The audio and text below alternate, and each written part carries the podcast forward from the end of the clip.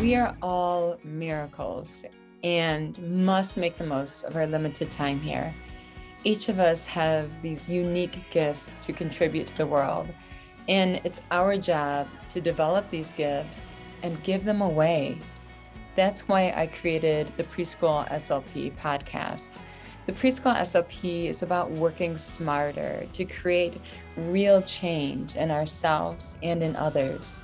Being an SLP is a mission. Let's discuss topics that matter. What are the game changing strategies? How can we treat the whole child? How can we create the shiniest versions of ourselves and of our clients? We're here at the drawing board for a reason. You bring your own unique gifts. Together, let's create better.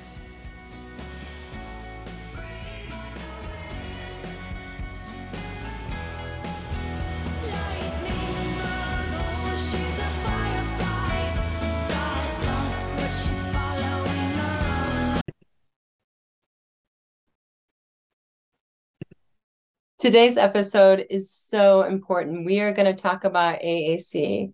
And if you're like me, augmentative and alternative communication is something that I struggle with because 100% of my caseload does not leave me fluently communicating with their AAC devices. And they're not able to novelly and spontaneously communicate their wants and their needs and to comment and to use language for social purposes and conversation. Many of the students that I work with do not reach that level when they graduate preschool and go on to school from me. They are using augmentative and alternative communication, but not at a fluent level in which they're able to express all of their ideas easily. So, this for me is this ongoing goal, and I'm not going to give up until 100% of my students are able to fluently communicate what they're thinking. So, I go to all the workshops, I try all the devices, and still I struggle but I'm at that drawing board every single day and I'm learning from my mistakes and I'm doing better. So today I'm going to share with you my three biggest blunders, my three mistakes that I've made in AAC so that you can learn from my mess. And then I'm going to share the message behind these mistakes, how I learned from my mistakes and how we can do better. So before I begin, I'm just going to say why is AAC so tricky? Because it is especially tricky. I attribute two reasons to this. One, it's very it's always changing. So the latest conference I went to was talking about a new app that is out where you can use eye gaze on your iPad and by the purchase of an app and it's very reliable. So this is game changing. And with this kind of new technology always coming out, you always have to be on your toes and you always have to be ready to adapt like a chameleon and try and learn new things to empower your students. The second reason I find AAC difficult is because it's so divisive. Unfortunately, people believe there's one way that's better than the other ways, and they fight amongst themselves, even over the same child, and which device you should adapt for the child. Is this the child should only use one device? And as a result, people don't realize that we're all rowing in the same direction. We're all waves of one ocean. And the whole goal at the end of it is to increase the child's ability to communicate. And the more modes that the child has to communicate, the better. Unfortunately, there's so much energy spent on against one another and what the choice of communication device is that it's not spent in moving the child and propelling the for- child forward and respecting that there's more than one way to communicate. So I find AAC to be something that is very challenging because of those two reasons in themselves. So let's talk about three mistakes that I have made in the past so that you don't have to make these mistakes and you can simply learn from my mistakes instead of making them yourself and move forward and innovate practice. The first mistake that I've made is I've moved the symbols around on the board. Don't do this ever. There's no reason to move symbols around the board. So that would be the same as your keyboard. If I were to take the letters in your keyboard and move the symbols around, now, if I did that, you could not efficiently communicate using your keyboard. Don't do that. So you know that we use a QWERTY keyboard. And the reason we use a QWERTY keyboard is it slows us down the way the letters are set out. Now, we did that because typewriters used to jam from people typing too quickly. Now, why we don't have that problem anymore? Why haven't we changed the keyboard to a more efficient setup in which we could type more quickly? Because if you change the keyboard, you are going to change that you're going to turn people's world upside down. Because children because we all have these consistent motor patterns that we've learned through repetition. And if we change those motor patterns we're going to have motor interference. It'll be very difficult. We won't have a blank slate. We've learned QWERTY so it's the same thing with our children with AAC devices. The way their symbols are set up is like a QWERTY keyboard. If we move them around, we totally turn their world upside down. And all of those motor plan patterns that they've used on a repeated basis become messed with. So don't move the symbols around. I used to do this when I was using PECS when I started off, and you had to test whether or not the child was comprehending the symbol, and you would move them in different areas. Now we know better. We know that children learn how to communicate through experience, not through having their comprehension tests. They learn what a word means by using the word and having a result from using that word. So we don't do that. I know better than to do that, but I used to move the symbols around. Now I know better. Keep the symbols in the same place always. That's the keyboard. So let's talk about the second mistake I've made, my number two AAC blunder. The second mistake that I've made was thinking that we have to select one communication device and use that device across all settings and with all people. No, the problem with that is that we use multimodal forms of communication. So today you've probably used six different forms of communication. You've probably talked on your phone, you probably emailed, you might have used an iPad, you wrote, you talked. So you've used so many different forms of communication today. The children with AAC are no different. The more forms of communication that they have, the better. If they have a core board that they use, if they have a LAMP device or a Proloquo device or higher tech device such as TouchChat, and maybe even they use PECS somewhere, the more ways to communicate, the better that's great. We have six different ways of communicating. Why can't these children have six different ways of communicating as well? Also, they probably can't use a high tech device such as an iPad at the beach or in the bathtub. So there's limitations to that. So go ahead and give them the low tech paper and pencil method of paper boards. Give them everything. I can tell you a story about my past. I never really bought into PECS and the reason for that is because there's aspects of PECS that are very good, the picture exchange communication system, but there's also aspects of PECS that are very bad. So as I mentioned before, when you have these canned intervention approaches, approach them like a swan. Swallow the milk, what nourishes you, and spit out the dirt. So with PECS, what I didn't like about PECS was the hand over hand picking up a symbol, putting on a sentence strip, picking up the sentence strip, and releasing it to another person. What the research shows is that's an extremely difficult skill for children with autism to do. It's like that when you go into the grocery store and they have those robot arms that pick up the stuffed animals and they go to a place and then you can win the stuffed animal after you spend $10 in coins if you're really lucky. It's really just a way to throw your money away. P.S but that's what it gets very difficult. It requires a great deal of motor differentiation, which is challenging for children with autism, motor coordination, visual motor integration. These are three extremely weak areas for children with autism, and it requires all of the above. So having that be a mode of communication makes no sense whatsoever. So I never drank that Kool-Aid. Now, when I work with children, of course, they're using PECS in their ABA, they're using PECS in the classroom. And Kelly, if you're not doing PECS in your therapy, then you're going against the group. You're going against the team's intervention plan. This is like huge. This is get you in trouble with your boss huge. So what I would do is I would pretend that I was using PECS when actually I was using an aspect of PECS. I was using sentence strips.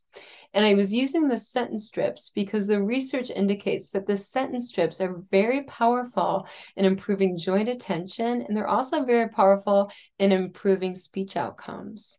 So we have the sentence strips out, and the child would say, Look at blah, blah, blah. And so many children developed speech through this method. Did I adapt any other aspect of PECS? No. Did I get in trouble? No.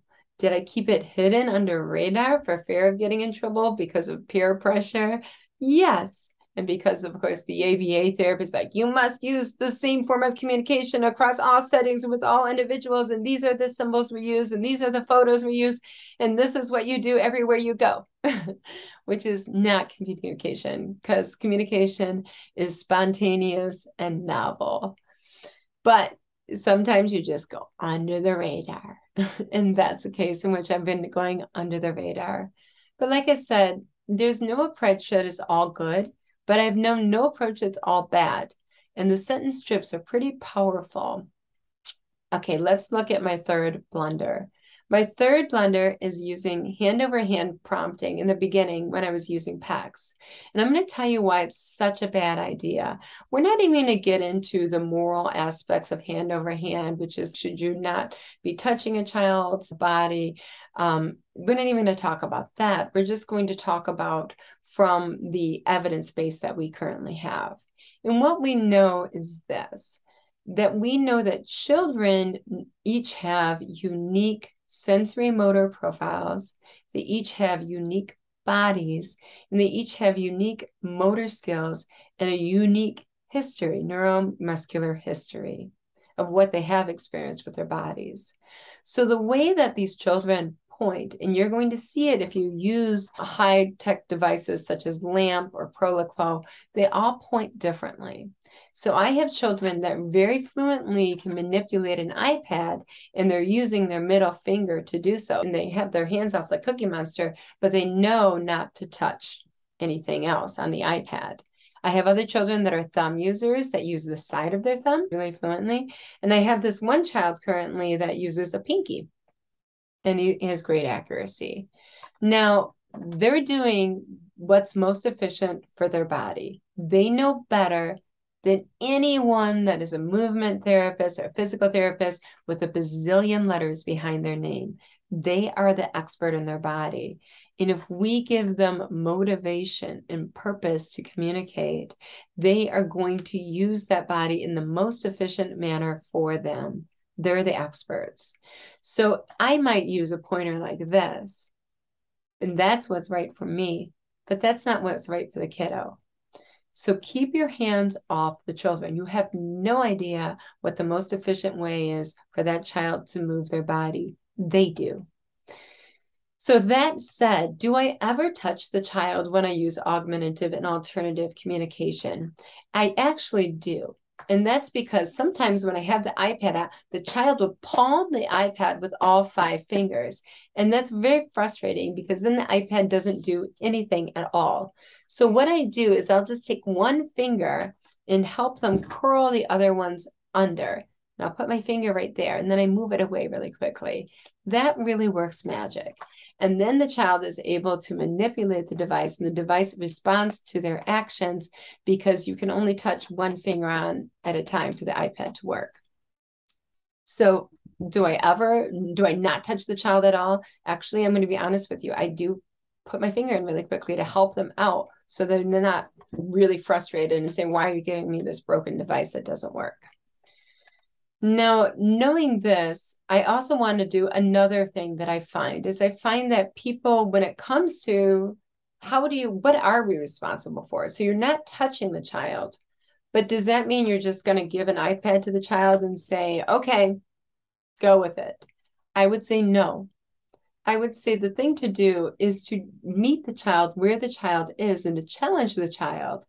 So look at the 80% challenge point that's so well researched, where the child is able to independently use the device 80% accuracy. So four out of five times the child's able to do things something correctly. That is challenge point. That means the child is challenged and the child's learning.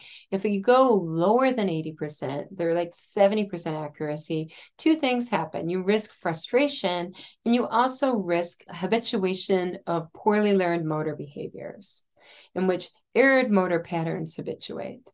So what you do with a device such as LAMP or any of the other devices is you in the beginning you success breeds success. You set it up in a scaffolding where it's challenging at an 80% accuracy level. You hide the symbols that they're not going to use at this point. Maybe it's helping verbs.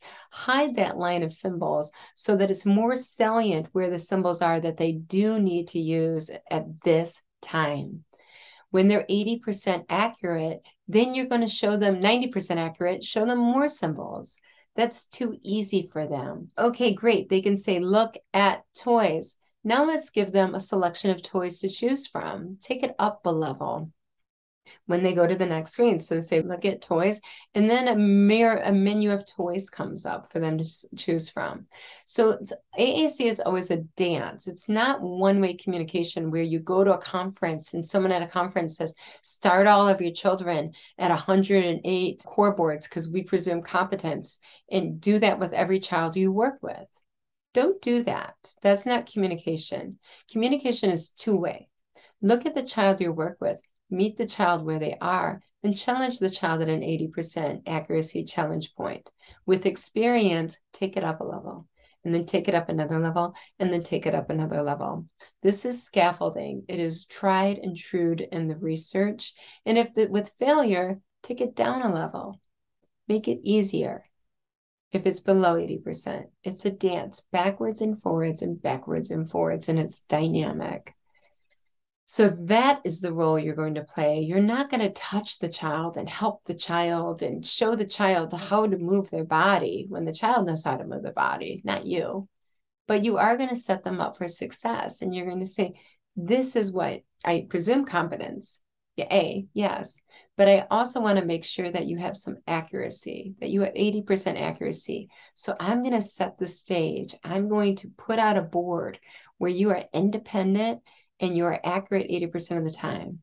And when you're accurate 90% of the time, I'm going to take it up a level. And then I'm going to take it up another level. And then I'm going to take it up another level. Oh, it's too challenging. I'll take it down a level.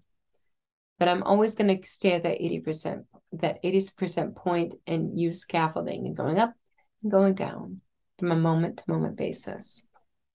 So those are my three blunders. Those are three mistakes that I've made in AAC. I'm going to make a million more. And I'm probably making lots of mistakes today that I don't know about yet. But the important thing is that I'm always at the drawing board and that I always believe and I'm always striving for better.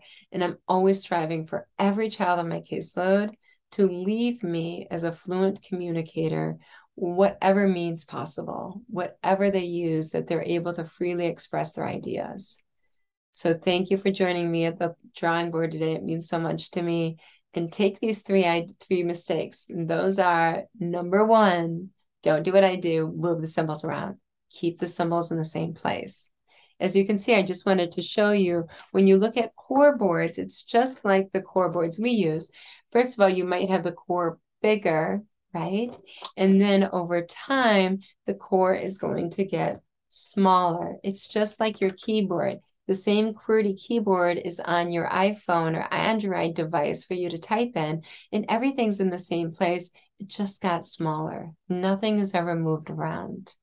So, the second lesson that I had from my mess was thinking that we have to all use the same communication device. Today, it's much different. Today, I work with children with high tech devices and low tech devices. I give them everything. The more modes of communication they have, the better. Don't fight with each other. You're all rowing in the same direction. We're all waves in an ocean, and that ocean is all about communication. We're all moving to give this child more ways to communicate. The third blunder that I had that you can learn from is hand over hand prompting. You have no idea how a child should point to a button. Only the child knows how they should point to the button. And that's going to change on every single child you work with. So, the best thing you can do is set up the communication board for 80% success and put your hands up and stand back. I did tell you that I'll stick out a finger every now and then and help the child to tuck the other fingers under so that the iPad device actually does work because that's very important. Otherwise, it's super frustrating for the children because they're trying and nothing's happening. So, those are the three messes that I want you to learn from my message and the three messages I have from these messages. And I want you to take all of this information and roll up your sleeves and make the world a better place. And you are first.